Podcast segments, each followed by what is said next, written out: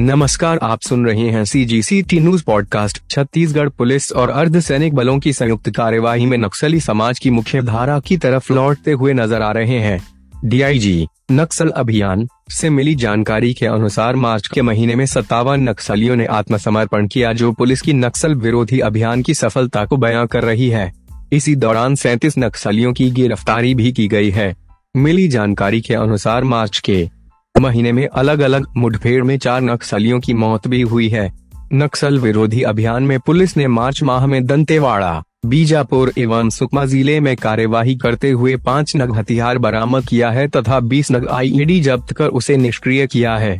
DIG, नक्सल अभियान से मिली जानकारी के अनुसार दंतेवाड़ा, बीजापुर एवं सुकमा ज़िले के जंगल व पहाड़ियों में पुलिस एवं अर्ध सैनिक बलों के द्वारा लगातार गश्त तथा सर्चिंग का कार्य किया जा रहा है।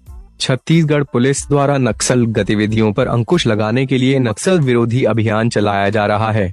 इस अभियान में उपलब्धि हासिल करते हुए पुलिस एवं अर्ध सैनिक बलों की संयुक्त कार्यवाही जारी है। सी जी सी टी न्यूज़